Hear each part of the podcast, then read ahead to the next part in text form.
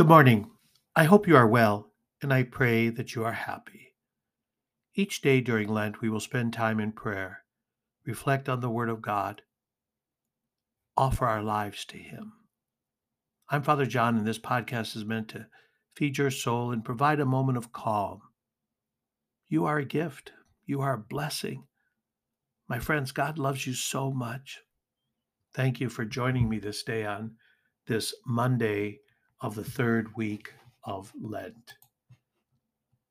And we begin with Psalm 42, verse 2, 3, Psalm 43, verse 3, 4. Athirst is my soul for the living God. When shall I go and behold the face of God? Together, Athirst is my soul for the living God.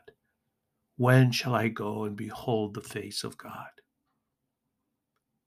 As the hind longs for the running waters, so my soul longs for you, O God.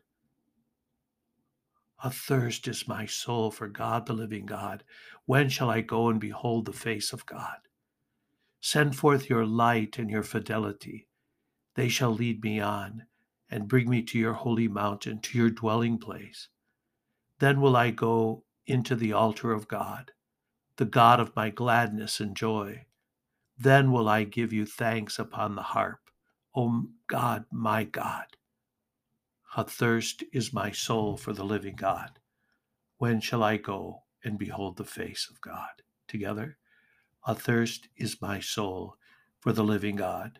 When shall I go and behold the face of God. Our gospel today is taken from Luke chapter 4, verse 24 to 30.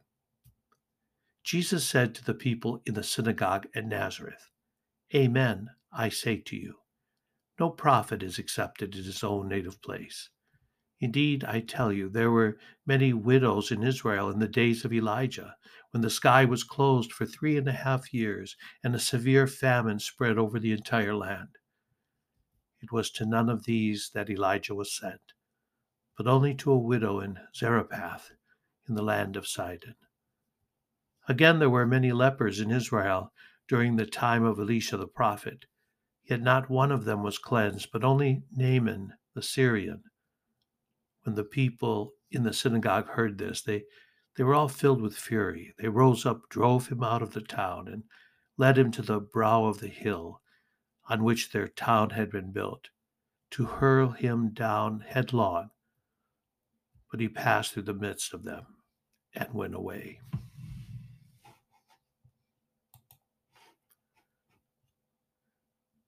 You know, I was thinking, why, why would the people of Nazareth reject Jesus? Come on now. There was no way they were going to accept Jesus as some Messiah or Savior. He, he's their homeboy. He grew up in Nazareth. There was nothing unusual happening in his childhood. He was just an ordinary kid. I bet Jesus was really aggravated. Jesus, you know, really is about bringing hope, healing, and compassion.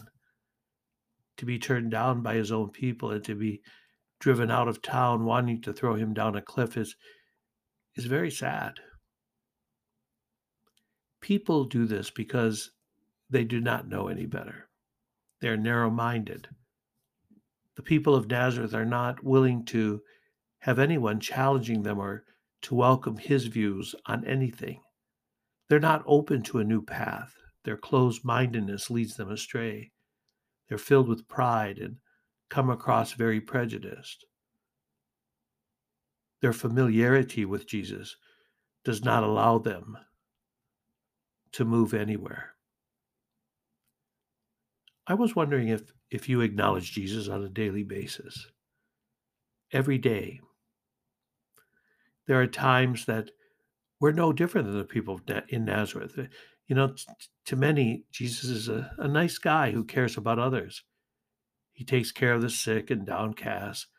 But Messiah, Son of God? I don't know. I cannot believe it.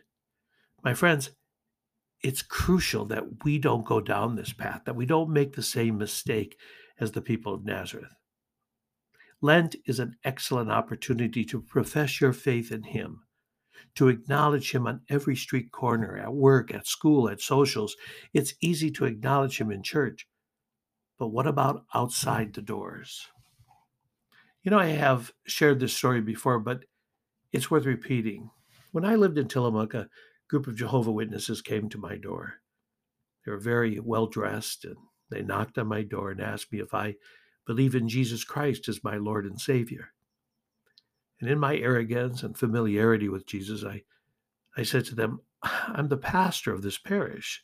I'm a Catholic priest. And they said, Oh, okay, we, we get that, but have you accepted Jesus as your Lord and Savior? I ran them off. Now, afterwards, I thought, you know, I should have done a better job at acknowledging Jesus and proclaiming him from the rooftops that, yes, I, I know him. I accept him in my life. I totally believe in him and his works in my life.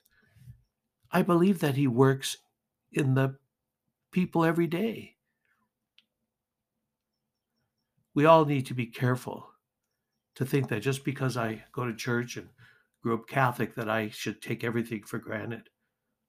Allow Jesus to work in your life. This Lent, grow in conversion. Move toward Him above everything else. Have a great day.